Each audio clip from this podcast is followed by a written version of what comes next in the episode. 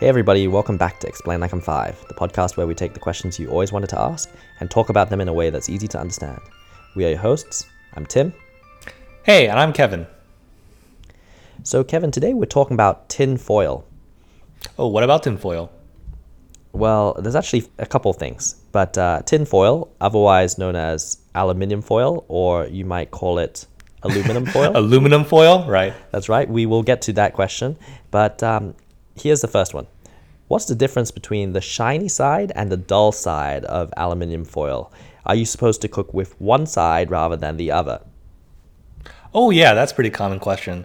So, as you know, aluminum foil has a shiny side and a matte side. And the shiny side is actually it's produced when the aluminum is rolled during the final pass. But here's the thing. It's actually pretty difficult to produce rollers with a gap fine enough to cope with the foil gauge. So what they do then for the final pass is they actually take two sheets and roll them at the same time, kind of doubling the thickness of the gauge at entry um, to the rollers. So kind of imagine two sheets together going through the roller uh, together for that final process of making the aluminum foil. Ah, I see. But then they have to separate them.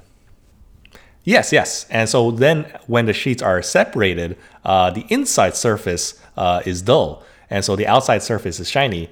And this difference in the finish has kind of led to this weird perception of kind of favoring one side, and maybe it has an effect on cooking or something. Uh, it sounds like you're going to tell us it's a myth. Yeah, yeah, it's just a myth. Uh, there's nothing um, uh, that has an effect on cooking related to two sides. So, you know, certain people believe that uh, the different properties maybe keep heat out when wrapped with the shiny th- finish facing out, uh, or keep heat in with the shiny finish facing inwards. The, but the actual difference pretty much doesn't really exist. Uh, and if you want to measure it, you know, increased reflectivity um, decreases things like absorption and emission of radiation. And so the reflectivity of the bright aluminum foil is 88%, while the dull embossed foil is about uh, 80%.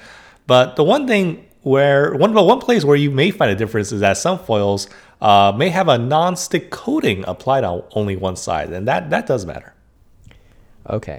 Now, backing up, why is it that people still call it tin foil rather than aluminium or aluminum foil? Mm-hmm. Uh, they're different. So tinfoil actually came first. Foil made from a thin leaf of tin was pretty much commercially commercially available from the late 19th century into the early 20th century. And so the term tinfoil uh, survives in the English language as a term for the actual newer aluminum foil. I see. So, totally different foil. Yeah, yeah, yeah. It was. Tinfoil is actually um, is actually less malleable than aluminum foil and tends to give a slight tin taste to the food wrapped in it. So that's why no one really uses tinfoil these days for wrapping food. I see. I hear the same thing is true of tin cans. They're really steel cans these days. Um, so when did they come up with aluminium foil? Good question. So uh, tin was first replaced by aluminum in 1910 when the first aluminum foil rolling plant was opened in a town in Switzerland. The plant, owned by J.G. Neher and Sons, the aluminum manufacturers, uh, started all the way in 1886 in Switzerland at the root uh, at the foot of Rhine Falls, uh, actually capturing the falls' energy to process the aluminum. And Neher's sons, uh, together with someone named Dr. Lauber, discovered the endless rolling process and the use of aluminum foil as a protective barrier in 1907. And around this time was when uh, the invention kind of nicely intersected with the food industry. Oh yeah, yeah. There's a there's a tie-in there. So in 1911, there was a Bern-based company named Tobler that began wrapping its chocolate bars in aluminum foil. Why does that sound familiar?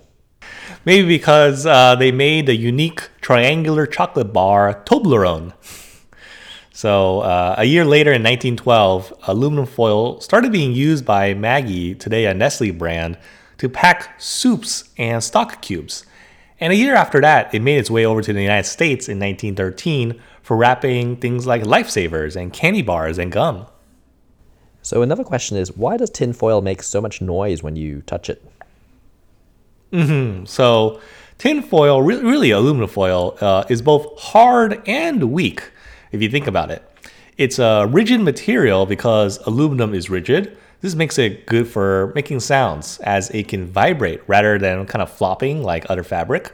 Uh, however, because it's rolled so thin, it's easy for us to bend it when we want to move it.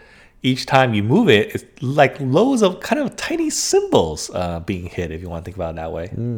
And this is a new thing I learned. Uh, why is it that tinfoil affects your teeth, nerves so much if you were to ever put tinfoil in your mouth? Oh, yeah. So tinfoil and dental fillings together kind of make a weak battery. Uh, it's actually got a name. Uh, it's, it's a galvanic reaction. Uh, essentially, you got two different metals combined with an electrolyte solution that creates an electrical current. So aluminum plus metal fillings plus your saliva equals current. You know, that's it's not recommended to do that. That, that's something new. I, I've never tried it, but uh, it doesn't sound very pleasant.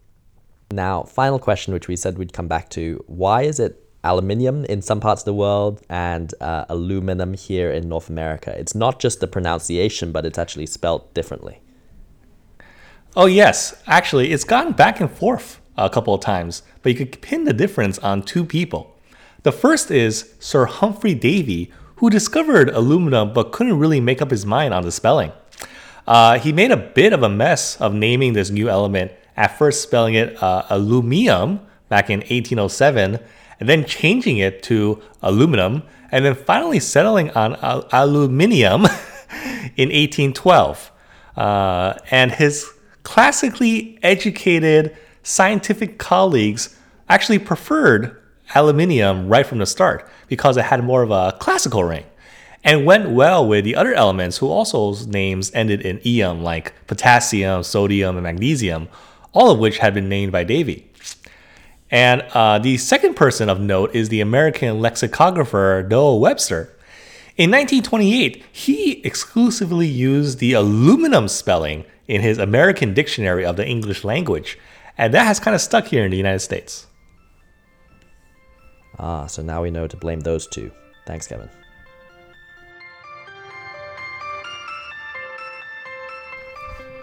Did you learn something new? If you did, send us an email. We are at eli5, the podcast at gmail.com. We love hearing from you, especially when you have feedback or suggestions on future topics. As always, thank you to the wonderful community at r slash explain like I'm five. We will see you all next week.